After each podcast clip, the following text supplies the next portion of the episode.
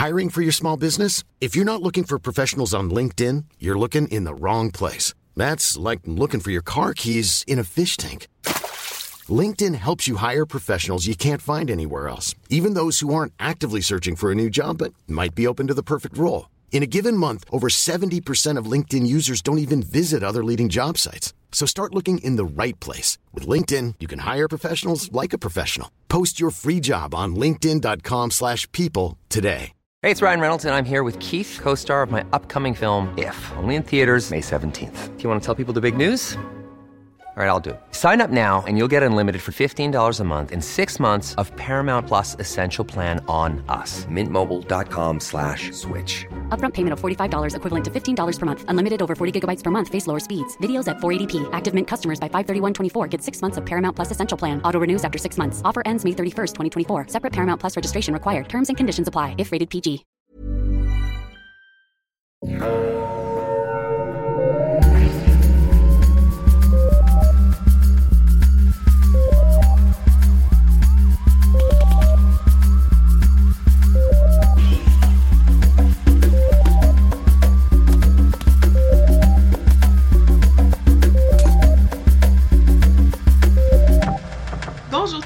Bienvenue à Un peu de crime dans ton café. Je suis Catherine et je suis avec ma chère Audrey. Comment ça va Audrey? Ça va, ça va et toi? Ça va bien. On est juste après Noël. On fait notre Oui. deuxième séance d'enregistrement. Est-ce que tu as reçu des beaux cadeaux de Noël, du café? Oui, on a reçu notre premier don de café d'une auditrice à qui on dit un immense merci. Euh, Sophie de Blois, merci de nous écouter et merci pour le café. Donc, euh, Sophie nous a offert le café qui s'appelle la Muerte, qui est disponible chez euh, les Newland Torréfacteurs à Greenfield Park. On est international. Donc, On euh, est rendu inter- à Greenfield Park. Greenfield Park, c'est là que je suis née. Pas exactement international, mais quand même. Ah, international. Donc, euh, de Newland Café, le café La Muerte, qui est un café qui a la particularité d'avoir 200% plus de caféine qu'un café régulier. Alors, si à un moment donné, vous entendez un gros bang pendant l'enregistrement, c'est moi qui essaie de grimper dans mes rideaux.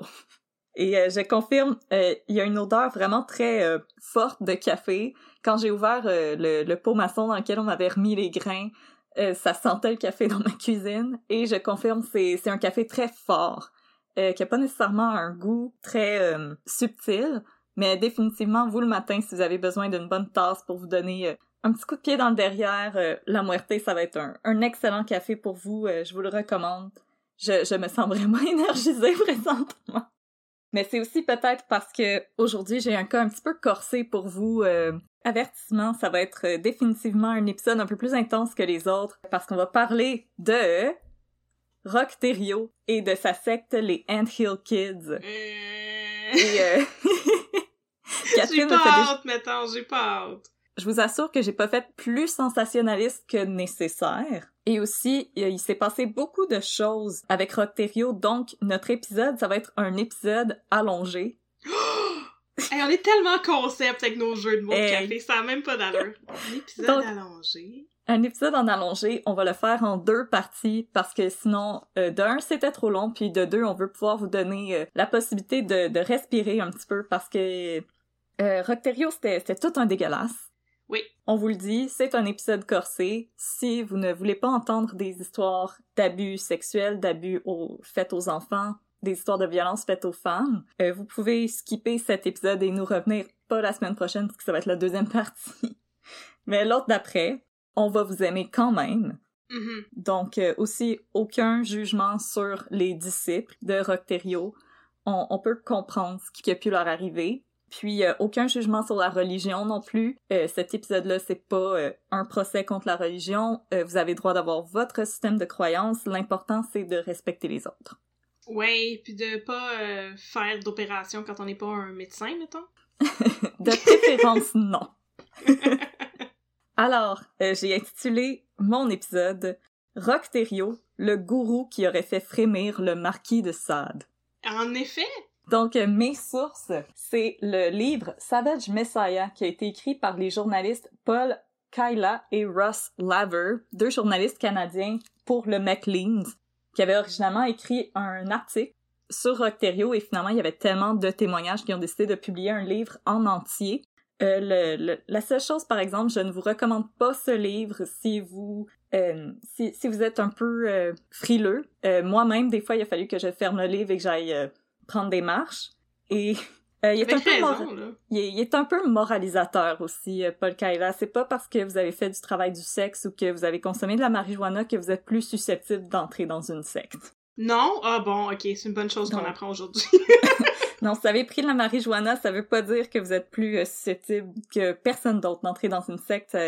Ça n'a pas vraiment de lien. Donc, on va commencer. Rock Thériault est né le 16 mai 1947 à Rivière-du-Moulin, un petit village qui fait aujourd'hui partie de la ville de Chicoutimi, dans la région du Saguenay. Ses parents, Pierrette et Hyacinthe, étaient des fervents catholiques qui désiraient une famille nombreuse. Maintenant, si on se fie au dire de Rock Thériault, son père, Hyacinthe, était un homme dur, colérique, qui n'hésitait pas à lever la main sur ses enfants pour leur inculquer la discipline. Il aurait même déclaré à l'une de ses futures disciples que son père l'avait si sévèrement battu que ses organes portaient encore des marques des sévices qu'il aurait fait subir. Mais là, on va mettre quelque chose au clair. Rock Thériault, c'est pas exactement la personne la plus honnête sur Terre. Par ailleurs, les leaders de sectes en général, euh, ils aiment bien faire des shows pour s'attirer la pitié et la dévotion des membres de leur groupe. Euh, au dire des voisins de Thériault, oui, Hyacinthe était un peu spécial, mais ils n'auraient jamais ni entendu ni vu un enfant se faire violenter par son père. Euh, même après l'arrestation pour meurtre d'une des disciples, Hyacinthe aurait déclaré à la police que Thériault était un menteur, qu'il l'a souvent mis dans le trouble. Mm. Euh, il aurait déjà raconté aux voisins qu'à la suite du décès de sa petite sœur Monique, Hyacinthe aurait conservé le corps de la petite dans une pièce de la maison pendant dix mois avant de l'enterrer. Ah! C'était pas vrai, c'est c'est Rock Thériault qui racontait des histoires pour se rendre intéressant à ses amis à l'école. Ben, c'est intéressant, on va, on va s'entendre pour ça, pour dire ça. c'est original comme histoire? C'est c'est une histoire originale et il racontait aussi qu'il fait parler aux animaux, puis... Ah, comme César l'homme qui parle aux chiens. Oui. Ou une princesse Disney, euh, peu importe euh, votre tasse de thé. Mais là, on va pas avoir trop pitié de Hyacinthe non plus. Hyacinthe, c'est un fervent catholique, comme je l'ai dit, et il était membre d'un groupe nommé les Bérets Blancs.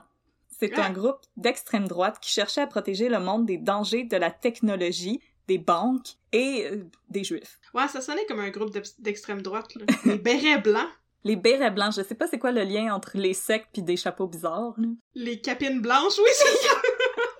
Puis en plus, euh, m'alignez pas les bérets, j'aime ça, moi, porter des bérets. Ouais, moi aussi. C'était quoi les dangers de la technologie en 1950? La télévision.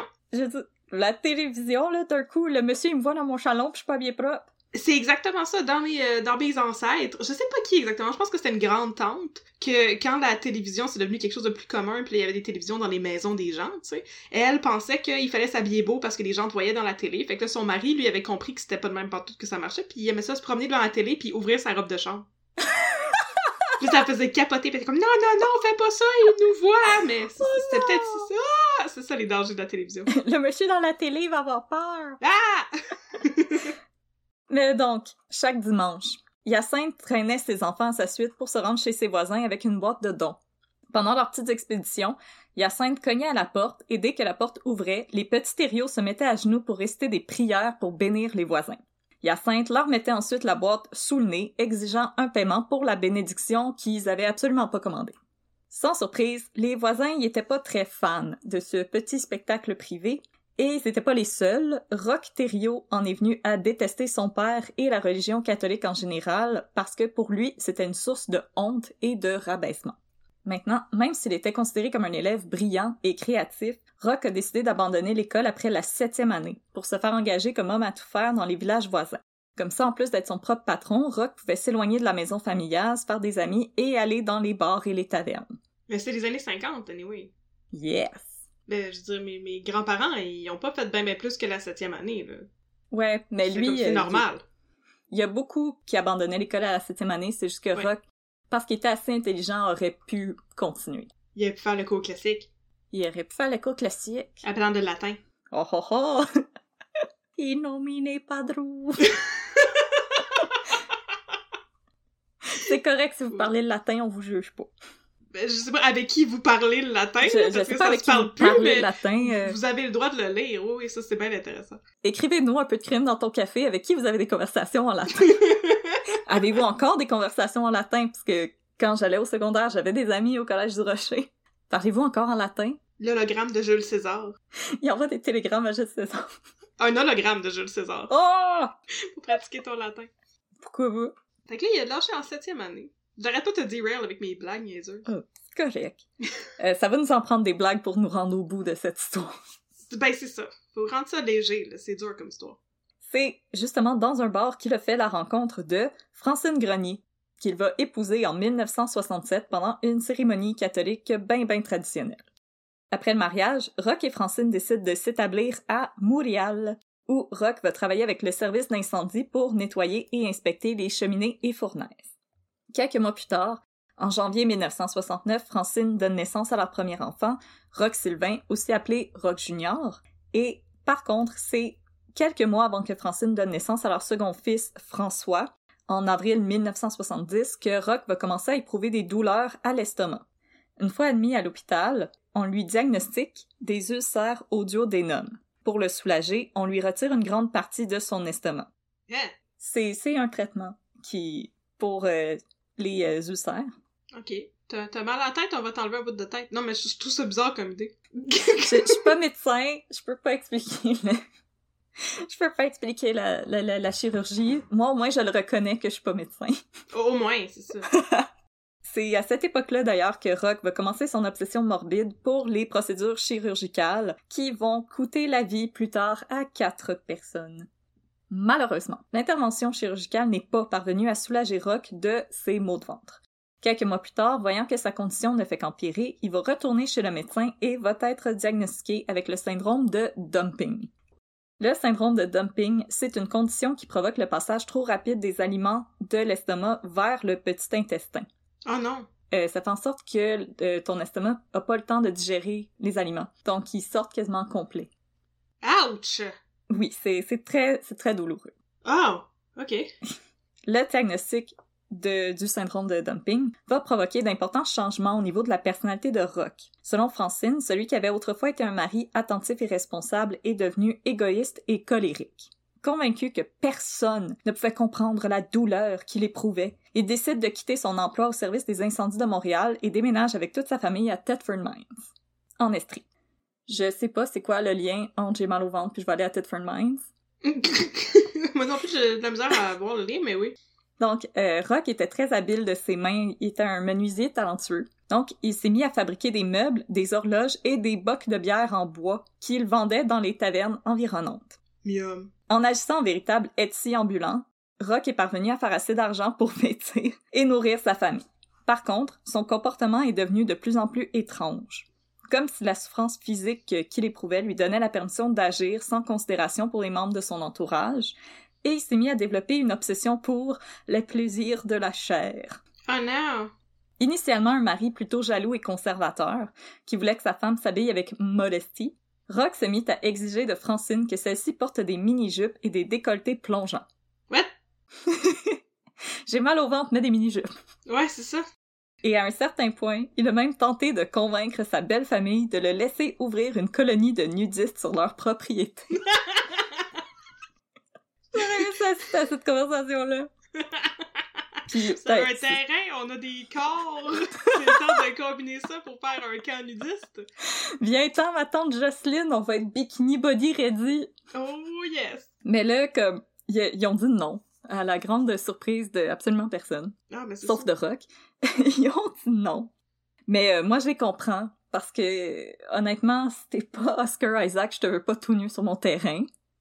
Anyway, j'ai pas de terrain. Fait que si t'étais tout nu en avant de chez nous, tu serais sur la rue Ontario. Ça peut être dangereux, ça. Tu promener tout nu sur la rue Ontario. Oui, puis il y a une école juste à côté. Mhm. Fait que je te demanderais de la garder dans tes pantalons, monsieur. Après son, son échec de colonie de nudistes, c'est à cette époque qu'il a commencé à s'impliquer euh, sur la scène politique municipale. Là, je suis vraiment triste que Infoman n'existait pas à cette époque-là, me semble que ça aurait été beau dans ces segments de politique municipale. Mais, euh, à la surprise d'absolument personne, euh, c'était surtout un grand parleur et un petit faiseur. et il a été évincé du conseil municipal en mai 1976 parce que il se présentait jamais aux réunions. Un autre groupe auquel Rock a tenté de se joindre à l'époque, c'était le club Aramis. Puis, selon mes recherches, c'est c'est en gros les chevaliers de colon avec leur petit tapis à boules. Puis le nom d'un mousquetaire? C'est bien drôle! C'était c'était une sorte de club social euh, catholique, tout simplement. euh. Même s'il aimait pas les catholiques, il aimait euh, avoir du pouvoir dans un groupe. Et euh, Rock, par contre, a été rapidement évincé du groupe parce qu'il a commencé à se présenter à la réunion vêtu d'une cape décorée du visage du démon. Ah, ben ça se peut que ça t'aliène la communauté catholique, ça, en effet. Et euh, il voulait aussi, il voulait que les autres membres du groupe mettent des, euh, des manteaux de cuir aussi décorés du visage du démon. Puis rien d'autre, parce que c'est une colonie, une colonie nudiste. Rien d'autre, parce que c'est une colonie de nudistes. Euh, en tout cas, moi, je, je sais pas qu'est-ce qu'il voulait dire par visage du démon, mais je suis sûre que ça aurait été des méchants beaux euh, cosplays d'Alice Cooper. en effet! Puis euh, honnêtement, si, euh, si les clubs catholiques s'habillaient comme ça, je pense que tout le monde irait dans les clubs catholiques. Je Ben tiens à vous le dire, si vous êtes dans un club catholique présentement puis vous vous demandez comment revamp votre image, bon, vous savez qu'est-ce que vous avez à faire, mais aussi euh, des capes puis des manteaux de cuir. Vraiment cool. Puis des petits tapis à la fesse en boule de bois. Yeah, yeah. Comme dans le sketch de François Pérusse, oui. Faut expliquer nos références, là. C'est pas tout le monde qui a écouté le sketch de François Pérusse avec les tapis en boule de bois des chevaliers de colon. Vous savez pas ce que vous manquez. Allez vous procurer ça. Entre-temps, les Arts and Crafts de Rockterio, ben, il suffisait plus pour subvenir aux besoins de sa famille. Francine ignorait combien d'argent Rock faisait vraiment avec la vente de ses, avec la vente de ses bagosses en bois, Trois puis bientôt elle a été obligée de recourir à l'aide sociale. Finalement, Rock a été forcé de déclarer faillite et la famille a été évincée de son domicile. Écœurée de Thériault, qu'elle soupçonnait en plus d'infidélité, Francine a loué un petit appartement pour elle-même, Rock et François, euh, Rock Junior et François, pardon, et euh, s'est trouvée du travail comme serveuse et elle a mis Rock à la porte. Eh ben, Francine, elle a bien fait, parce que Rock y avait en effet ses vues sur une employée d'un magasin à grande surface du nom de Gisèle Tremblay. Oh non. C'est quoi le magasin à grande surface? C'est-tu un Art? Un Il pas mentionné. Un Zeller. Un Rossi? Un Rossi. Dupuis et frères? Est-ce que toi aussi, dans ta famille, Zellers, ils appelaient ça Zeller? Ouais, Zeller. Un Zeller. Une téléviseur gratuit. Gratuit. Gratuit! Ça, c'est Rock et Belles. Oui! Faut citer nos sources pour toutes nos bonnes blagues. Fait que Gisèle Tremblay qui travaillait possiblement aux Zeller. Ou chez Cyr. Oh! Ou la B. Ah, la baie. Ok, on arrête de chanter des jingles. Go! Donc, elle aussi, la fille d'un père catholique abusif qui passait son temps à la sermonner sur l'importance pour la femme de se soumettre à son mari. Gisèle venait de se séparer d'un homme alcoolique et abusif qui allait être abattu quelques semaines plus tard dans les rues de Montréal, possiblement après un cambriolage qui avait mal tourné. Fraîchement débarquée dans la ville de Québec, la vie semblait à nouveau sourire à Gisèle. Celle-ci s'était trouvé un bon emploi, avait emménagé dans un appartement avec sa sœur Joséphine et avait même fait la rencontre de Dave, un fonctionnaire anglophone affable, fraîchement muté dans la région de Québec. Cherchant à profiter de sa liberté et de sa jeunesse, Gisèle s'est rendue dans une soirée dansante organisée dans le cadre du Carnaval de Québec. Ce soir-là, elle fit la rencontre d'un homme barbu qui vendait des bocs de bière en bois. Ah, je me demande c'est qui? Ah, je sais pas, hein? Mais c'est pas Roche. C'est peut-être Roche Thériault. Quelques jours plus tard, Gisèle refusait une demande en mariage de Dave afin de se rapprocher de Rock, le Oh beau non, quelle terrible de bocs en décision! Ah, Oh. terrible décision. euh, Gisèle, terrible décision. Mais ça, c'est ça. On le sait toujours avec du recul, hein, que c'est une terrible décision. Mais Gisèle aussi, en entrevue avec Paul Kaila, ce qu'elle va expliquer, c'est qu'elle a aussi refusé la demande de Dave parce que elle avait peur de s'engager. Son père y a tellement inculqué que le mariage c'était la soumission de la femme à son mari qu'elle est elle voulait pas vraiment se marier, elle voulait un peu profiter de sa liberté encore, puis elle a dit à Paul Kaila, le mariage c'est comme des menottes, c'est facile à mettre mais difficile à enlever. Ça, ça sonne comme quelqu'un qui a déjà mis des menottes, effectivement. Ça sonne comme quelqu'un qui a de l'expérience. oui, c'est ça. Ah, pauvre Dave, hein. Bye, Dave. Et puis pauvre Gisèle, parce qu'elle sait pas dans quoi qu'elle va s'embarquer. Non, effectivement. Maintenant, Gisèle a commencé à se rapprocher de Rock, mais elle soupçonnait que celui-ci était marié parce qu'il répondait toujours de manière évasive sur sa vie personnelle, mais il aimait beaucoup parler de lui, mais jamais de sa vie personnelle. Mhm. Donc, elle a exigé que celui-ci lui dise une fois pour toutes s'il était marié ou non. Pis, Ben là, il a dit. éclaté en sanglots. Il a parlé à Gisèle de sa maladie, de sa femme, une maudite impie qui l'avait abandonné pour courir la galipote. What? Mais c'est lui qui disait de porter des décolletés. Oui, on dort branche, oui. Puis maintenant, il était seul, abandonné, puis en plus, le pauvre petit Pete, il avait le cancer. Oh non, il avait le cancer! Mais là, vous vous dites, Wow minute, Audrey! T'as-tu oublié de nous raconter quelque chose, toi, là, là? Ben non. Rocterio, là, il avait autant le cancer que moi, j'ai 25 millions dans mon compte en banque. T'es en train de nous dire que t'as pas 25 millions dans ton compte en banque? Je n'ai pas 25 millions dans mon compte en banque. C'est pour ça qu'on attend après des livres de la BANQ pour enregistrer nos épisodes? Exactement. ben non, Rocterio, il avait pas du tout le cancer, c'était juste une histoire pour s'attirer la sympathie de la beaucoup trop gentille Gisèle. Et ça a fonctionné. Gisèle était attendrie, elle a quitté son emploi et elle a passé l'été avec Rock à vivre dans une tente et à vendre des maudits bocs de bière qui devaient te mettre des écharpes dans la gueule. Ben, c'est ça, j'allais dire. C'est pas le matériau le plus pratique pour faire des bocs à bière, là, de la- du bois. Mais tu sais, ça, ça, Ça, fait, doit tu sais, puer tellement! Mon dieu que ça doit sentir mauvais. ça fait comme des verres tiki. Ouais, mais pas vernis. Ouais, hein? Je, je sais pas s'il était verni. Je suis sûre que le bois ah. finit par moisir. Wesh, ok. J'allais dire comme, ah, mes parents, ils en avaient des bocs, mais non, ils sont en euh, noix de coco. Ah, ça, c'est pas pareil. Ça, c'est exotique. Des bocs en épinette, c'est pas exotique. des bocs en épinette. non. Ça relève la saveur de ta bière d'épinette. Oui, Oh, oh! ton, ton petit drink à l'épinette, ah! Alors, elle est partie avec Rock vivre dans une tente. Et là, si vous étiez en train de keep up avec les dates, on est en 1976 et c'est les Olympiques à Montréal. C'est vrai! Oui, c'est les Olympiques à Montréal qui ont attiré Wow! leur lot de touristes. Ils étaient prêts à dépenser bien de l'argent sur des bagosses inutiles. Oh non, comme des bocs! Comme des bocs en bois en faisant comme « Oh, mais regarde comme c'est typique! euh. Ah, le Canada, les grands espaces! Oh, look at this, my dear, it's quite beautiful! » Oh, blimey! Donc, au terme de l'été, le couple a emménagé ensemble dans un petit appartement de Thetford Mines. Encore à Thetford Mines? Ils étaient à Québec, puis là, ils sont retournés à Thetford Oui, c'est vrai, c'est vrai. S'ils étaient d'abord heureux ensemble, selon Gisèle, Rock est rapidement devenu obsédé par la Bible, plus particulièrement l'Ancien Testament. Mais toujours. C'est le meilleur bout. C'est c'est le meilleur bout. C'est là où il y a le plus de torture. Euh, le soir, pendant que Gisèle essayait de dormir, Rock partait sur de longues tirades sur l'importance pour la femme de se soumettre à son mari et à Dieu. Euh, la fascination de Rock pour la religion allait bientôt prendre un tournant décisif quand il s'est joint à un petit groupe d'adventistes du septième jour. Non! Les adventistes, C'est des mormons? euh, c'est un offset. Dans le fond, c'est un petit peu comme la même branche. Oh Il y a beaucoup de similitudes, mais c'est pas exactement la même chose. Les adventistes ne sont pas polygames. C'est un spin-off de mormons. Mais la plupart des mormons sont pas polygames. Je connais tout sur les mormons, j'ai lu un livre. A- c'est très proche en termes de belief system, Nice. mais euh, c'est pas exactement la même chose. Mais j'ai pas fait plus de recherches que ça parce que l'épisode était déjà long. Donc, il s'est joint à un petit groupe d'adventistes du septième jour qui était mené par un pasteur immigré de la Guadeloupe du nom de Pierre Zita. Comme je vous ai dit, je vais pas trop m'enfoncer dans l'histoire parce qu'on a beaucoup de choses à couvrir, mais l'église adventiste du septième jour, en gros, c'est une variante du protestantisme basée sur les enseignements de la Bible. Fondée à Battle Creek dans le Michigan en 1863, euh, l'Église adventiste a pour doctrine que le Christ va revenir personnellement sur Terre pour prendre avec lui les croyants et leur faire donc de la vie éternelle. Nice! Pour les autres, pas de surprise, euh, flamme et éternelle damnation.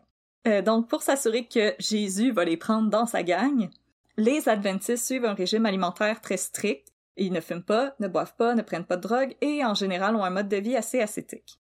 À la surprise d'absolument personne, une doctrine qui preach un mode de vie basé sur la discipline, les restrictions et la menace du jugement dernier, euh, c'est un terreau très très fertile pour les sectes. Par ailleurs, autre que les Anthill Kids, il y a une autre secte qui avait pour origine l'église adventiste du septième jour. Et on va jouer à Devine la secte! Est-ce que c'est le temple du... C'est pas le temple du soleil, ça c'est Tintin? Non. Mais attends, je vais te donner trois indices. T'es sûr que c'est pas un album de Tintin? Non, non, non. Attends, je vais te donner trois indices. Ah, ok, ok. Un leader avec une belle coupe longueuil, un incendie, puis le FBI qui s'est tiré dans le pied. C'est David Koresh! Yes! Euh, David Koresh, qui avait élu domicile à Waco, au Texas, avec les Branch Davidians. Euh, maintenant, si vous êtes curieux, vous aimeriez en savoir plus, euh, on vous recommande l'excellente série Waco sur Netflix, parce que ben là, nous, on commence à manquer de temps. Rock Thériault s'est joint à un petit groupe d'Adventistes qui, se réunissait le samedi dans une chambre de motel à Thetford Mines. C'est la phrase la plus glamour que j'ai jamais dit. Thériault il était pas très intéressé par la résurrection du Christ ou le testament. Euh, il était plutôt fasciné par l'idée du jugement dernier et de l'apocalypse. Pour lui, l'apocalypse et sa promesse des tortures éternelles, ça serait une sorte de revanche contre son père et son ex-femme. Rapidement, Thériault se démarque du groupe par son obsession quasi fanatique pour la Bible. Il cesse de boire, de fumer et adopte un régime végétarien et va forcer Gisèle à faire pareil comme lui et à le suivre aux rencontres des Adventistes. Un mot du beau samedi en couple. Non, c'est ça. Même si Zita trouvait qu'il y avait quelque chose de louche chez Thériault, euh, il a décidé de l'aider financièrement en lui offrant du travail à titre de vendeur porte-à-porte de livres pour l'Église. Thériault a eu tant de succès que bientôt Zita lui a confié la direction d'un programme commandité par l'Église visant à aider les gens à arrêter de fumer. J'avoue que pendant les années 70, il va y avoir beaucoup de jobs. Là, si vous essayez d'arrêter de fumer, les amis, prenez des notes parce que je vais vous donner le régime adventiste pour arrêter de fumer. Yes! Vous allez commencer par jeûner. Je- on jeûne combien de temps? Il était pas écrit. Ah, ok. vous allez jeûner, après vous allez boire de l'eau, après vous allez boire du jus de pamplemousse, puis après vous allez prendre des vitamines A et des vitamines B. Et voilà, vous avez arrêté de fumer. La théorie adventiste, c'est que les liquides allaient absorber la nicotine et libérer les fumeurs de leurs cravings. Hashtag I don't think that's science. Come on!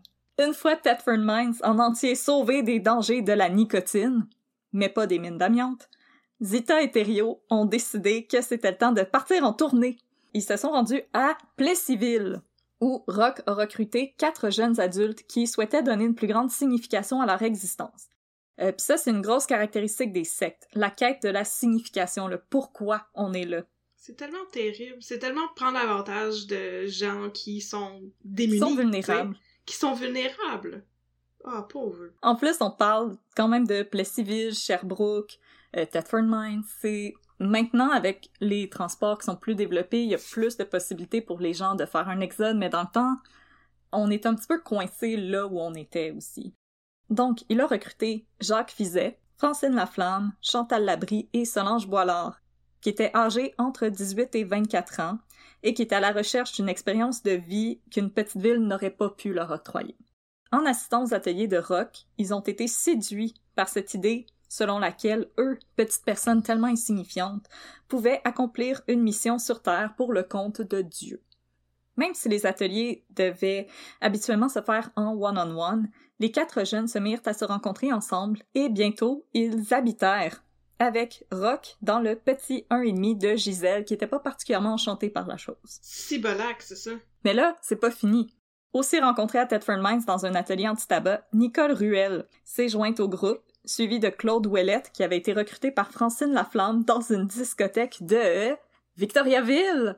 Je vous laisse euh, mettre votre joke des chicken swell préférés ici.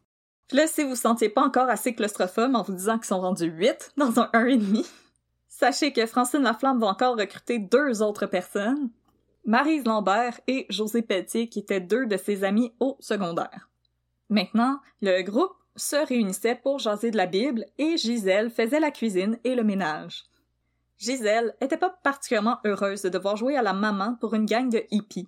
C'est là que j'ai de la peine pour Gisèle. En entrevue avec Paul Kaila, elle a déclaré qu'elle peut pas en vouloir à Rock. Il buvait pas, il fumait pas, il voulait juste sauver des pauvres âmes damnées.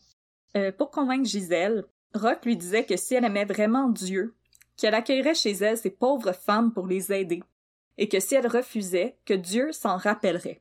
Ah. Parallèlement à son rôle de leader dans la pire colocation de l'histoire, Rock continuait de travailler avec l'Église adventiste du septième jour. Et c'est pendant une retraite spirituelle, organisée par l'Église, qu'il a fait la rencontre d'une jeune infirmière au chômage, Gabrielle Lavallée. Obsédé par le milieu médical, il a passé la semaine à lui parler de l'inefficacité de la médecine moderne, utilisant ses propres ateliers anti-tabac pour preuve, et il a fini par réussir à la convaincre que ses connaissances, à elle, pourraient lui être utiles pour sauver des fumeurs. Au début assez réticente, Gabrielle a été convaincue quand, au dernier jour de la retraite, pendant une randonnée en forêt, Rock s'est éloigné du groupe pour s'enfoncer dans le bois parce que supposément, Dieu lui avait demandé de venir lui parler en privé. Si Pierre Zita, qui était présent lors de cette retraite, a tellement roulé des yeux qu'il s'en est foulé une paupière, Gabriel a été charmé par la dévotion de Thériault et a décidé de le suivre au terme du séjour. Là, vous allez ajouter à ça le couple formé par Jacques Giguère et Marise Grenier, et le groupe était maintenant complet. Si les plus jeunes étaient supposés de retourner à l'école une fois l'été terminé, ils ont décidé de rester avec Rock, qui les avait convaincus que Jésus pouvait revenir à n'importe quel moment. Y compris demain. Y compris demain. Qu'est-ce que tu fais là si t'es dans un cours de maths puis que Jésus il est comme Hey, t'es où? Tu vas manquer ton Uber avec Jésus. Puis là, en plus, Rock, il avait prédit que le monde arriverait à sa fin le 17 février 1979. Fait que pourquoi retourner à l'école si le monde il va pogner en feu? Ouais, t'as même pas le temps de finir ton semestre. C'est ça. Fait que, convaincu qu'il fait améliorer leur vie en Hey, it's Ryan Reynolds, and I'm here with Keith, co star of my upcoming film, If, only in theaters, May 17th. Do you want to tell people the big news? All right, I'll do it. Sign up now and you'll get unlimited for $15 a month in six months of Paramount Plus Essential Plan on us. Mintmobile.com slash switch. Upfront payment of $45 equivalent to $15 per month. Unlimited over 40 gigabytes per month. Face lower speeds. Videos at 480p. Active Mint customers by 531.24 get six months of Paramount Plus Essential Plan. Auto renews after six months. Offer ends May 31st, 2024. Separate Paramount Plus registration required. Terms and conditions apply if rated PG. restant avec Thériault. Les jeunes ont annoncé à leur famille leur intention de ne plus retourner à l'école et de rester avec Thériault pour l'assister dans ses ateliers anti-tabac. Naturellement, les familles n'étaient pas tout à fait d'accord avec ce changement. Entre autres, les parents de Chantal Labrie ont exigé que celle-ci se rende dans une clinique psychiatrique pour une évaluation. Pierre Zita aussi n'était pas convaincu par Thériault et voyait d'un très mauvais œil le petit groupe qui le suivait à la trace. En effet, ceux-ci semblaient pas mal plus intéressés par Thériault que par les enseignements de l'Église. Craignant qu'on lui retire sa foule d'admirateurs qui engrossait son ego, Thériault partit un matin et sans aviser qui que ce soit, acheta un édifice en Beauce où il comptait démarrer sa propre clinique de soins naturels. Une fois Chantal relâchée de l'hôpital psychiatrique, il a entassé son petit monde dans un camion et est parti pour de nouvelles aventures qui allaient résulter en la première victime de Rock Thériault. Ah! Ça, ça va commencer à devenir rock'n'roll, les amis. Donc, en Beauce, Rock a ouvert la Healthy Living Clinic. Le public était soigné par les membres du groupe. Soigné était un ben gros mot, parce que, en gros, on te donnait du jus de pruneau puis du jus de pamplemousse. Thériault a également pris avantage de ce premier isolement pour commencer à instaurer ses propres règles parmi les membres du groupe. Tout d'abord, ceux-ci devaient couper tout contact avec leur famille, ensuite se défaire de toutes leurs possessions et se contenter de se vêtir de toges confectionnées par Gisèle.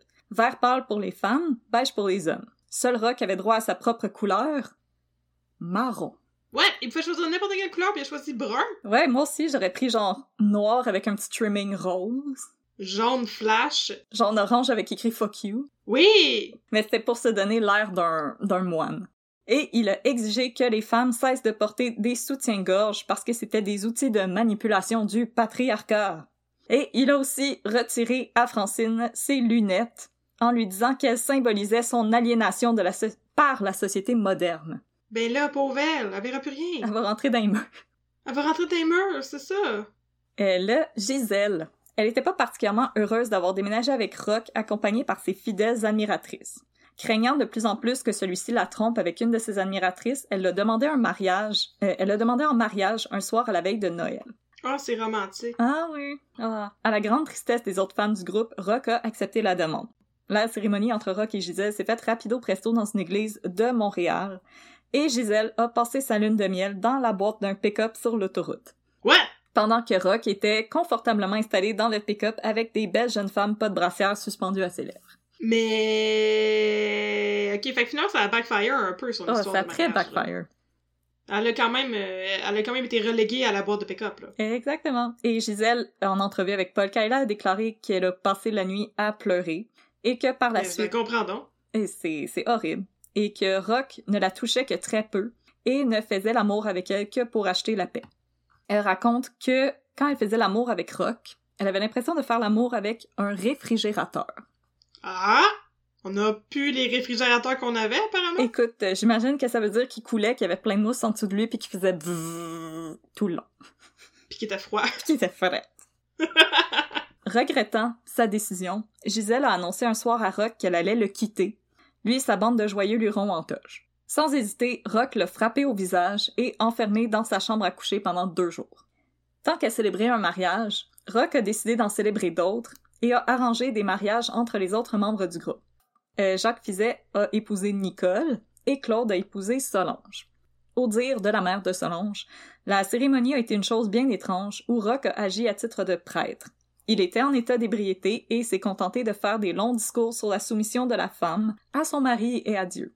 Wow, wow, wow, mais je pensais qu'il buvait plus, il fumait plus, puis il était comme super ascète, là. C'est- c'est- ça a pris le bord, ce soir-là? Comme tout bon gourou de secte, fais ce que je dis, pas ce que je fais. Ouais, ok, non, c'est ça. Il est plus dans les Adventistes, là. C'est son propre groupe, il fait ce qu'il veut. Dans le fond, il est avec les Adventistes juste pour avoir les livres qu'il peut vendre à sa clinique. Oh! Fait comme ça, il peut mettre l'argent des Adventistes dans ses poches. Mais les gens qui se sont mariés, j'ai pas trop de questions. Les gens qui se sont mariés, ils- étaient-tu d'accord avec ça ou Non. ils étaient pas d'accord avec ça? Non.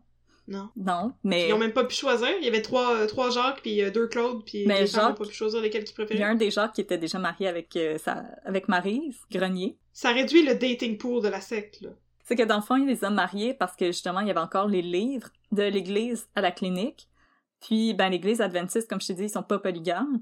Fait qu'il les a mariés juste pour se donner une espèce d'air de non, non, non, non, on, fait les choses comme il faut.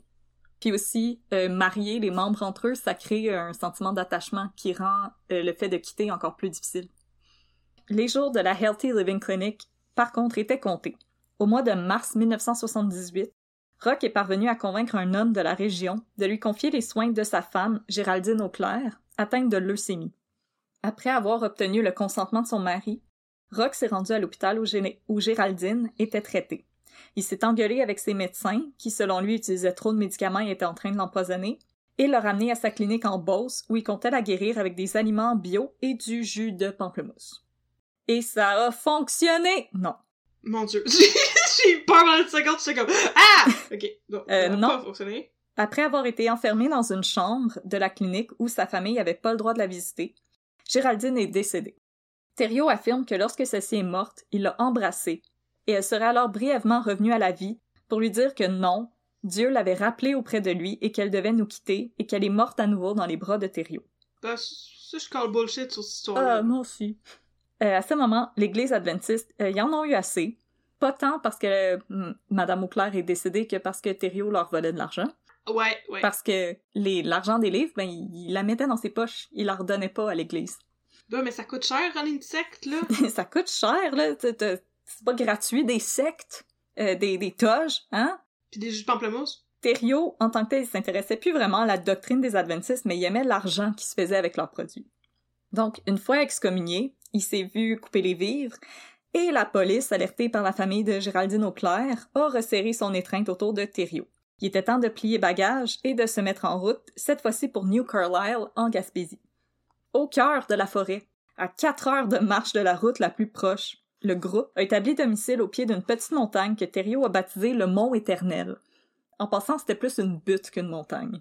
À la manière des pionniers, le groupe a défriché la région pour bâtir leur nouvelle résidence. Euh, tout le groupe, sauf Thériault, qui se plaignait de maux d'estomac et d'un cancer aussi véritable que mes beaux abdominaux définis, le groupe a travaillé et mangeait très peu, et la construction s'est terminée au mois de septembre, juste à temps pour avoir un abri pour l'hiver. Pour symboliser leur retraite totale de la société, Thériault a alors décidé de rebaptiser les membres du groupe, témoignant de leur volonté d'abandonner leur vie d'autrefois. Oh non, oh non, non, non, non, non, non, non, non, non. Quand, quand vous changez de nom, Ah, c'est là bon, que vous partez. Ouais, c'est pas bon, là, ça. Sélectionnant des noms de l'Ancien Testament, Gisèle est devenue Esther, Solange Rachel, Jacques Giguère Nathan, Gabriel Tirtsa, mais le nom le plus prestigieux fut bien sûr attribué à Rocterio, qui est devenu Moïse, parce qu'il avait guidé son peuple vers Dieu. Mais là, je veux pas mélanger personne, Oh, je à l'aise. je veux pas mélanger personne, puis je veux pas flatter l'ego de Thériault, fait que je vais continuer d'utiliser leur vrai nom. Je, je veux dire, ça serait juste mélangeant. Au moins, Charles Manson donnait des noms funky. Puis c'est aussi à ce moment-là que Thériault s'est nommé le papa du groupe et Gisèle la maman. Maintenant, le groupe, ils sont coupés du monde, affamés, épuisés, et il est devenu particulièrement facile à manipuler pour Thériault. Un point tournant fut lorsque Gisèle, qui était alors enceinte de six mois, s'est rendue auprès de son mari, Thériault, pour l'informer que les femmes qui n'avaient pas été mariées ben, se sentaient très seules. Rock a acquiescé et a déclaré qu'il avait donc été égoïste de pas partager son corps avec les autres femmes du groupe. Simonac. Toujours obsédé par l'Ancien Testament, il a utilisé l'exemple des rois David et Salomon avec leurs concubines. Gisèle, ben, elle a appris que son mari avait commencé à avoir des liaisons sexuelles avec d'autres femmes du groupe et elle a tenté de se sauver, triste et en colère. Ben, je comprends, mais je veux dire, c'est elle qui était allée dire à Rock que les autres femmes étaient en manque de poune. Mais est-ce que... Elle, ce qu'elle voulait dire, c'est qu'elle voulait que les femmes aient la permission d'aller euh, dans la ville rencontrer des gens? Rencontré des beaux jeunes hommes fringants. et les ramener sur la commune. Donc elle, c'est qu'il était complètement isolé. Donc elle a dit, est-ce qu'on pourrait comme sortir un peu pour que ces gens-là puissent se trouver des partenaires? C'est, plate, là. Il y, avait, il y avait juste deux hommes. C'est, pas assez, là. C'est comme quand tu vas dans un gros party euh, potluck puis t'amènes un sac de chips, comme, come on. Ben non, c'est ça. Ça, ça n'en prend Faut au- partager. Ça en prend plus que ça, là. C'est une chip par personne passée. La polygamie, c'est comme amener plein de chips au party. c'est une comparaison bizarre qu'on devrait l'établir là, là. Ok, fait là, ils voulaient ramener Jacques, Jacques pis Claude, mais finalement, ils se sont ramassés avec plus de Moïse. Yes, sir! Gisèle, en colère, a essayé de se sauver. Mais Rock l'a rattrapé dans la brousse, lancé contre le sol et a commencé à l'étrangler. En criant Mon nom est Moïse et tu vas m'obéir, a-t-il hurlé, sinon Dieu va t'écraser le crâne. Donc, euh, comme on voit, Gisèle a essayé de partir une coupe de reprises. Mais là, pour mieux tenir compagnie aux femmes de la commune, ben Rock a annulé tous les mariages, sauf le Ah! sien et celui de Ah! Marise Grenier et euh, Jacques Giguère. Parce qu'il existait avant la secte. C'est ça. Et euh, aussi pour pas se les mettre à dos. Et il a déclaré que toutes les femmes lui appartenaient et qu'aucun homme autre que lui ne pouvait avoir de relations sexuelles. Mais là, en quoi ça met pas les gens à dos, ça? Me semble que c'est une bonne façon de se mettre le monde à dos, là. Euh, oui, oui, selon moi, oui.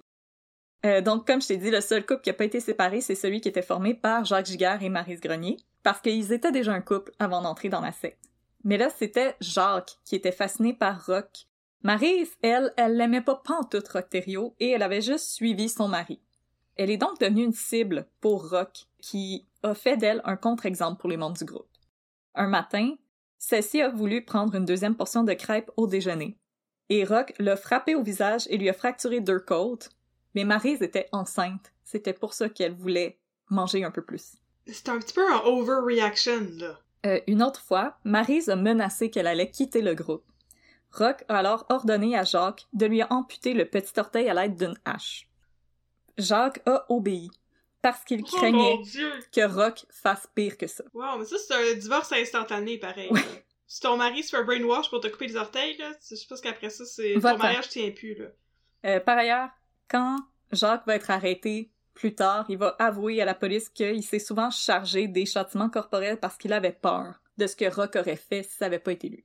Oh mon dieu, pauvre monsieur! Puis Jacques, pour la petite histoire, si vous allez regarder des photos, c'est vraiment un tout petit monsieur avec une petite moustache euh, qui a l'air euh, inoffensif. Là. Il, il a vraiment été manipulé, puis je pense que c'est un peu difficile d'établir son niveau de responsabilité. euh. Mais là, le temps file. Qu'en est-il de l'apocalypse? Ben, le 17 février 1979 a été une journée particulièrement euh, mouvementée. 200 troupes chinoises ont envahi le Vietnam. Le premier ministre René Lévesque a annoncé que la province de Québec se retirait de tout futur pourparler constitutionnel. J'ai pas étudié en politique, je sais pas ce que ça veut dire. Google est là pour vous. Mais au milieu de tout ça, euh, pas d'apocalypse. Ah non! ah. Mais là, sa prédiction ratée, ça aurait pu convaincre des disciples un peu moins convaincus de de pas rester dans le bois pour se faire manger par les bébés. Mais non, ça l'a absolument rien changé aux convictions du groupe parce que Rock y avait une explication. En effet, le temps ne fonctionne pas de la même manière au paradis. Donc, une seconde sur Terre, ça pourrait être 40 ans pour Dieu. Fait que, Ben voyons donc! il avait juste fait une erreur de calcul. Tout simplement. Mais Wow, ok, ça, c'est ça, c'est le wishful thinking qui te dédouane de toutes tes mauvaises décisions, là. Mais- C'est comme, au paradis, c'est pas de même que ça marche. Mais c'est correct parce Personne que peut le contredire. c'est correct. Moi aussi, je suis poche en maths. Fait que je, je, je peux donner un passe-droit pour celle-là. Mais juste pour euh, la petite histoire, le fondateur de l'Église adventiste avait lui aussi prédit la fin du monde au 19e siècle. Encore une fois, c'était pas arrivé. Et son explication à ses followers, ça avait été que ah ben je me suis trompé parce que dans le fond Dieu, au lieu de nettoyer la terre, il a nettoyé le paradis.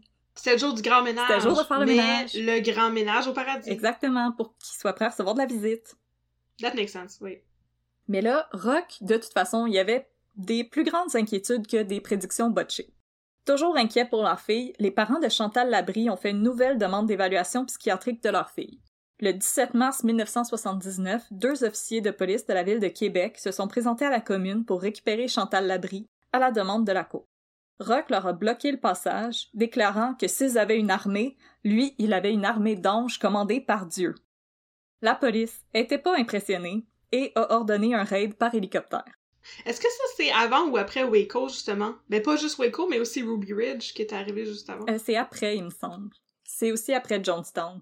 Ça pourrait expliquer justement pourquoi les, les, les corps policiers et les forces armées sont réticents à intervenir, là, parce que tu sais pas si tu peux trigger un, un suicide de, de groupe ou euh, tu sais tu sais pas si ces gens-là ont eu des armes, puis...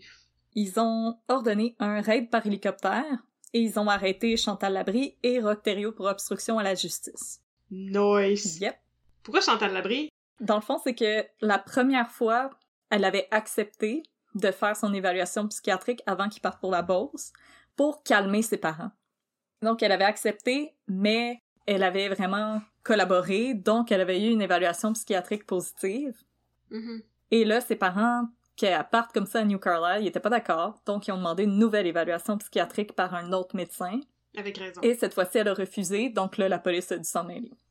Donc, ils ont arrêté Rock, et Rock aussi a dû subir une, éva- une évaluation psychiatrique de 30 jours à l'hôpital Robert Giffard à Québec.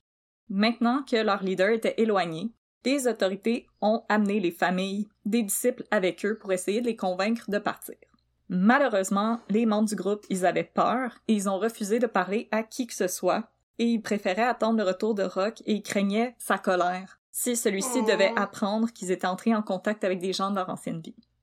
Au terme de son évaluation de 30 jours, le docteur Louis Roy a déclaré que Thériault était parfaitement sain d'esprit et il a même réprimandé le public d'avoir assumé que ce pauvre homme qui voulait vivre une vie dans les montagnes avait forcément des problèmes de santé mentale. Rock est devenu une sorte de héros folklorique dans la presse de l'époque. Le Montréal Star, Oh non, pas le Montréal Star. Yep. a décrit Rock comme un soft-spoken mountain man et The Gazette a défendu ses croyances en déclarant que celui-ci avait rien fait de mal et que c'était la société qui était brainwashed parce qu'on était incapable d'accepter les croyances des autres sans les juger. Ça, ça a été un très mauvais move de la presse, qui allait bientôt coûter la vie à un bambin de deux ans. Ouais, pis qui vieillit mal en tabarnouche, là, on s'entend. Oh oui! On the wrong side of history, là.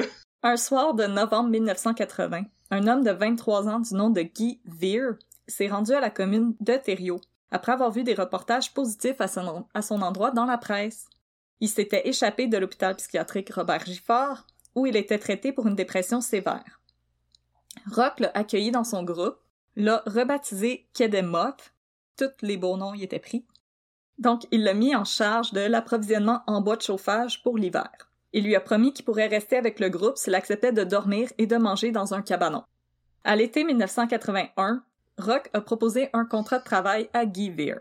Il aurait désormais droit à une petite chambre attenante à la commune à condition que celui se charge 24 heures sur 24 des trois enfants de la commune qui n'avaient pas Rock pour père, soit Samuel et Myriam Giguère, 2 et 4 ans, qui étaient les enfants de Jacques Giguère et de Marise Grenier, et de Simon Ouellette, 2 ans, le fils de Solange et Claude.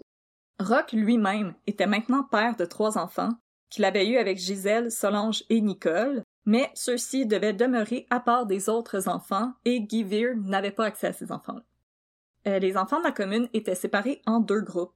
Les enfants élus, qui étaient ceux de Thériault, et les esclaves, qui étaient ceux de ses disciples. J'aime pas ça, cette histoire-là, j'aime pas ça, Audrey! Je sens que ça va aller mal, là. On aime tous les enfants, sachez-le. Donc, il était strictement défendu pour les membres du groupe de montrer quelque affection que ce soit envers les enfants, sauf pour Thériault, qui pouvait montrer de l'affection à ses propres enfants. Comme ça, les enfants allaient s'attacher à lui et non à leur mère. Les autres enfants devaient travailler aussi fort que leurs parents et recevaient aussi régulièrement des châtiments corporels. Mais ils ont comme 3 ans, 2 ans, puis 4 ans, genre. Ah oui, C'est t'es-tu capable de tenir une hache? Ah ouais, va abattre tes armes. Euh, L'enfant qui allait écoper le plus lourdement des techniques d'éducation de Thériault, ça serait le petit Samuel Giguère, deux ans. Régulièrement, lorsque celui-ci éclatait en sanglots, Rock ordonnait à son père de le déshabiller et de le rouler dans la neige jusqu'à ce que ses pleurs cessent. Pardon? Ouch, pauvre enfant! Euh, faites pas ça à vos enfants, gang. Ce- Non, ceci n'est pas non, un non. cours d'éducation. Faut faire ça à personne dans la vie. Non, personne. Sauf si vous sortez d'un euh, d'un spa, puis là, vous allez vous rouler dans la neige, puis vous ressautez dedans. Ça, c'est c'est relaxant, mais faites-le pas à des enfants non plus. Maintenant, je vous avertis, ça va être la partie rock'n'roll de l'épisode. Vous pouvez partir maintenant si vous voulez pas entendre ça. Mais moi, je peux pas partir, moi, je suis obligée d'être là. ok. On ignore ce qui est arrivé le soir du 23 mars. Rock recevait la visite des deux fils qu'il avait eus avec Francine. Rock Junior et François, qui étaient maintenant âgés de 12 et 10 ans. Pour célébrer la chose, il a organisé une grande fête à laquelle Guy Veer euh, n'était pas convié parce que son statut de simple serviteur ne lui permettait pas de se mêler au groupe. Il a donc passé la soirée à agir à titre de gardien auprès de Samuel, Myriam et Simon.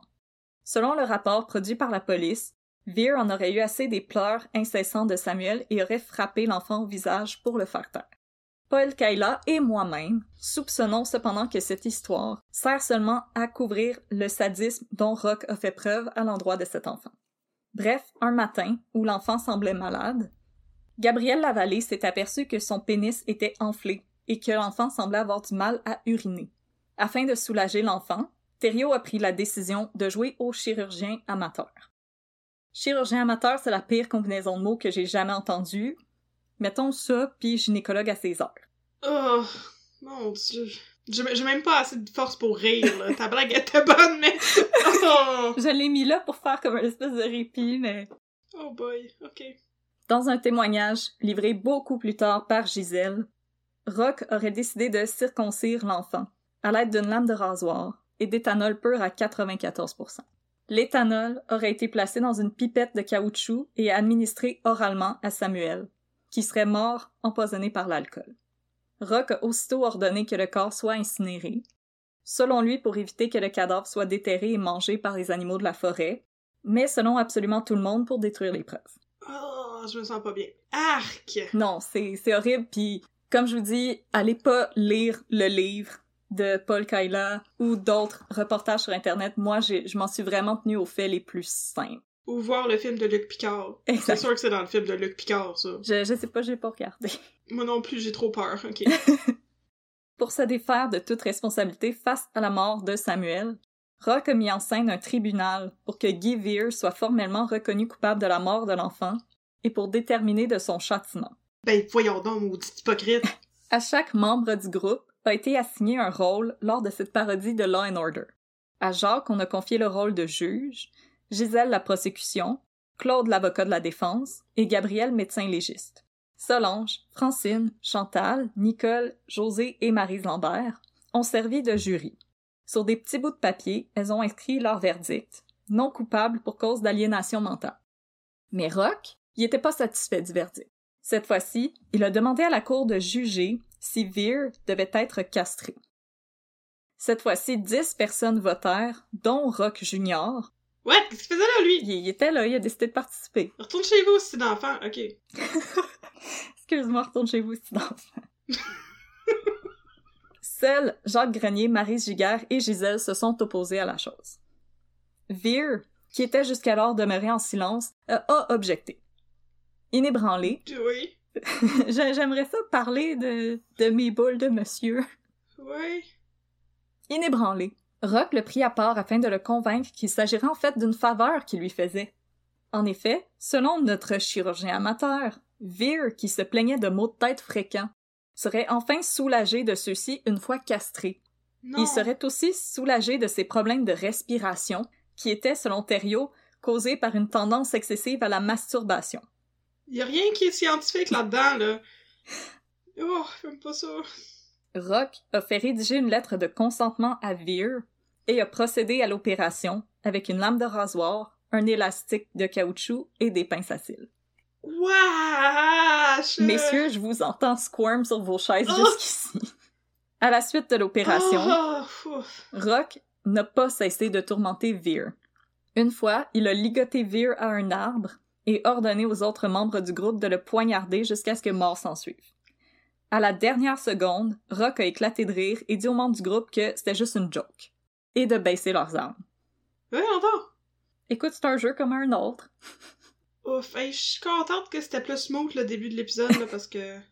Humilié, Veer s'est enfui le soir du 5 novembre et s'est rendu à pied au village de Saint-Jauque, où il a informé les autorités qu'il retrouverait le corps d'un enfant à proximité de la commune. Au terme d'une enquête qui a duré un mois, la police s'est rendue sur les lieux pour procéder à l'arrestation de Jacques Giguère, Marise Grenier, Gabriel Lavallée et Roch Après sept heures de témoignages le 18 décembre, tout le monde a été reconnu officiellement euh, responsable de la mort du petit Samuel Giguère. Guy a également été accusé et Claude Ouellette pour avoir fait entrave à la justice en brûlant le corps. En addition à la mort de Samuel, Rock et Gabriel ont été reconnus coupables d'avoir mutilé Guy Rock a aussi été accusé d'avoir menacé un policier avec une arme à feu chargée pendant une altercation qui a eu lieu plus tôt au cours de l'année. Pour tenter d'échapper au cours de la justice, Rock a employé la tactique que je qualifierais de flustered Victorian lady en feignant de perdre connaissance pendant son procès. Non, pas pour vrai? En disant que Oh, c'était trop en disant que c'était trop pour son cœur. Ben là, moi, les, toutes les histoires de castration pis d'avant qui meurt, c'est trop pour mon cœur. monsieur, euh, c'est ça, vous avez fait des choses euh, qui euh, devraient vous faire pas mal plus mal au cœur. Ouais, j'espère qu'il y a un procureur qui a répondu ça quand tu quand tu as perdu connaissance. Peu impressionné, le juge l'a euh, condamné à deux ans de prison ferme et ordonné à ce que la commune dans les bois de New Carlisle soit détruite. Si les autorités espéraient ainsi parvenir à séparer les disciples et à briser leur dépendance et leur soumission à Rock-Thériault, leur plan euh, fut un échec parce qu'à la demande de Rock lui-même, Gisèle a loué une maison coloniale de deux étages équipée de neuf chambres à coucher pour la modique somme de 150 dollars par mois. J'avoue que je suis un petit peu jalouse. Pour forcer la séparation des disciples, les travailleurs sociaux ont informé les mères qu'elles pourraient avoir la garde de leurs enfants, qui leur avaient été retirés au moment de l'arrestation de Thériault, à condition que celles-ci quittent la demeure de Gisèle et utilisent leur chèque d'aide sociale pour louer leur propre appartement.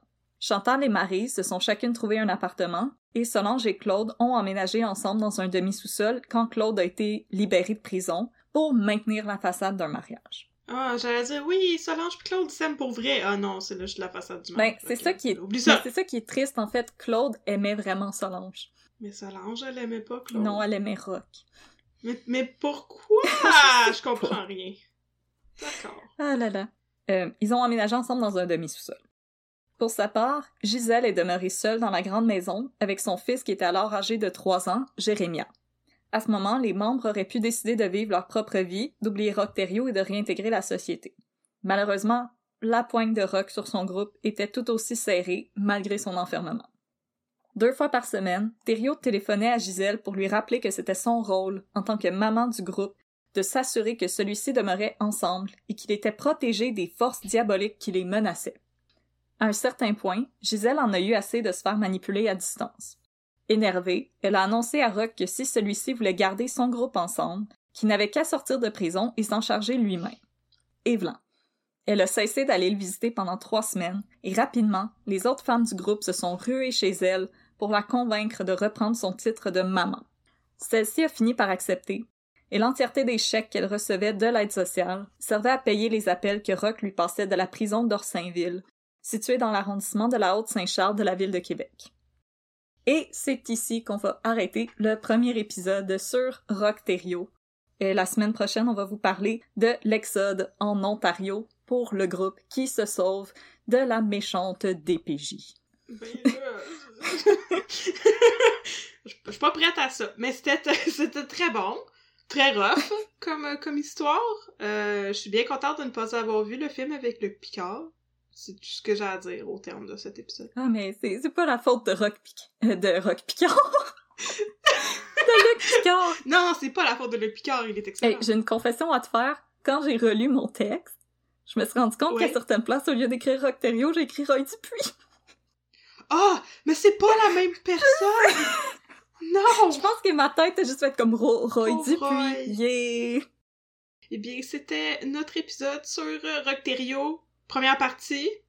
Alors, euh, comme toujours, on vous invite à nous écrire si vous avez des choses à nous raconter par courriel, un peu de crime à gmail.com. On vous invite aussi à nous suivre sur Facebook, à un peu de crime, et sur Instagram, à un peu de crime dans ton café. J'ai eu un petit blanc. Et on se retrouve la semaine prochaine pour Rockterio partie 2.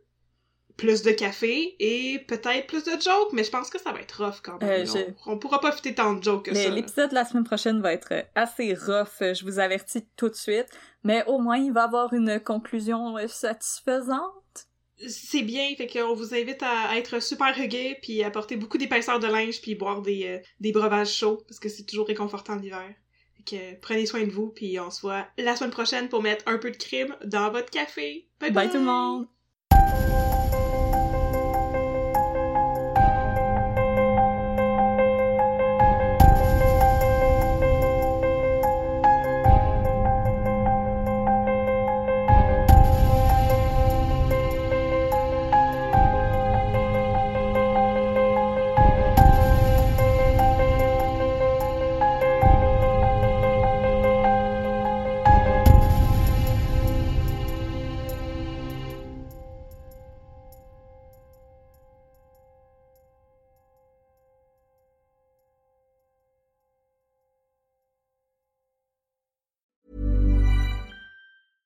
Even when we're on a budget, we still deserve nice things. Quince is a place to scoop up stunning high-end goods for 50 to 80% less than similar brands. They have buttery soft cashmere sweaters starting at $50, luxurious Italian leather bags, and so much more. Plus, Quince only works with factories that use safe, ethical, and responsible manufacturing. Get the high-end goods you'll love without the high price tag with Quince. Go to quince.com slash style for free shipping and 365-day returns.